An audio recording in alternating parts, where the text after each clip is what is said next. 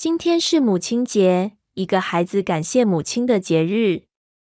在中国的传统观念中，我们常常会赞美母亲的伟大，感恩母亲为了孩子无条件的付出。但是，当我看完台湾大学教授兰佩嘉的《拼教养》这本书后，对这种既定印象产生了反思。《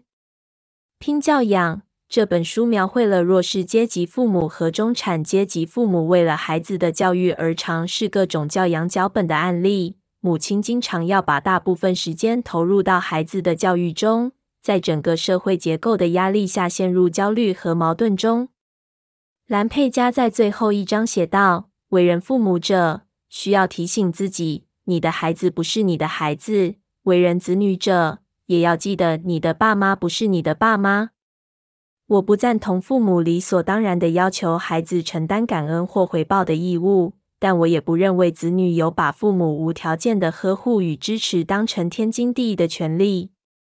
照护的逻辑同样适用于亲子间的互动。孩子需要认知，父母也是脆弱的，他们也有自己的人生与困顿。在不同的生命阶段中，我们摸索照护彼此的方式，寻求相互滋养的可能。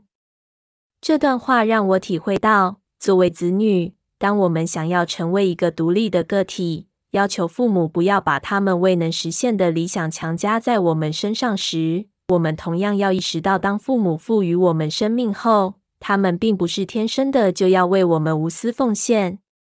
相夫教子就是母亲该做的事情。这样的观念，一定程度上迫使母亲为了培养孩子而牺牲自己的人生追求。当我们不假思索地说出母亲是伟大的时候，这样的光环就掩盖了母亲的脆弱和迷茫。所以，我觉得感谢母亲需要先从不再理所当然地向她索取呵护开始，去看到她脆弱的一面，想一想我可以怎样照顾她。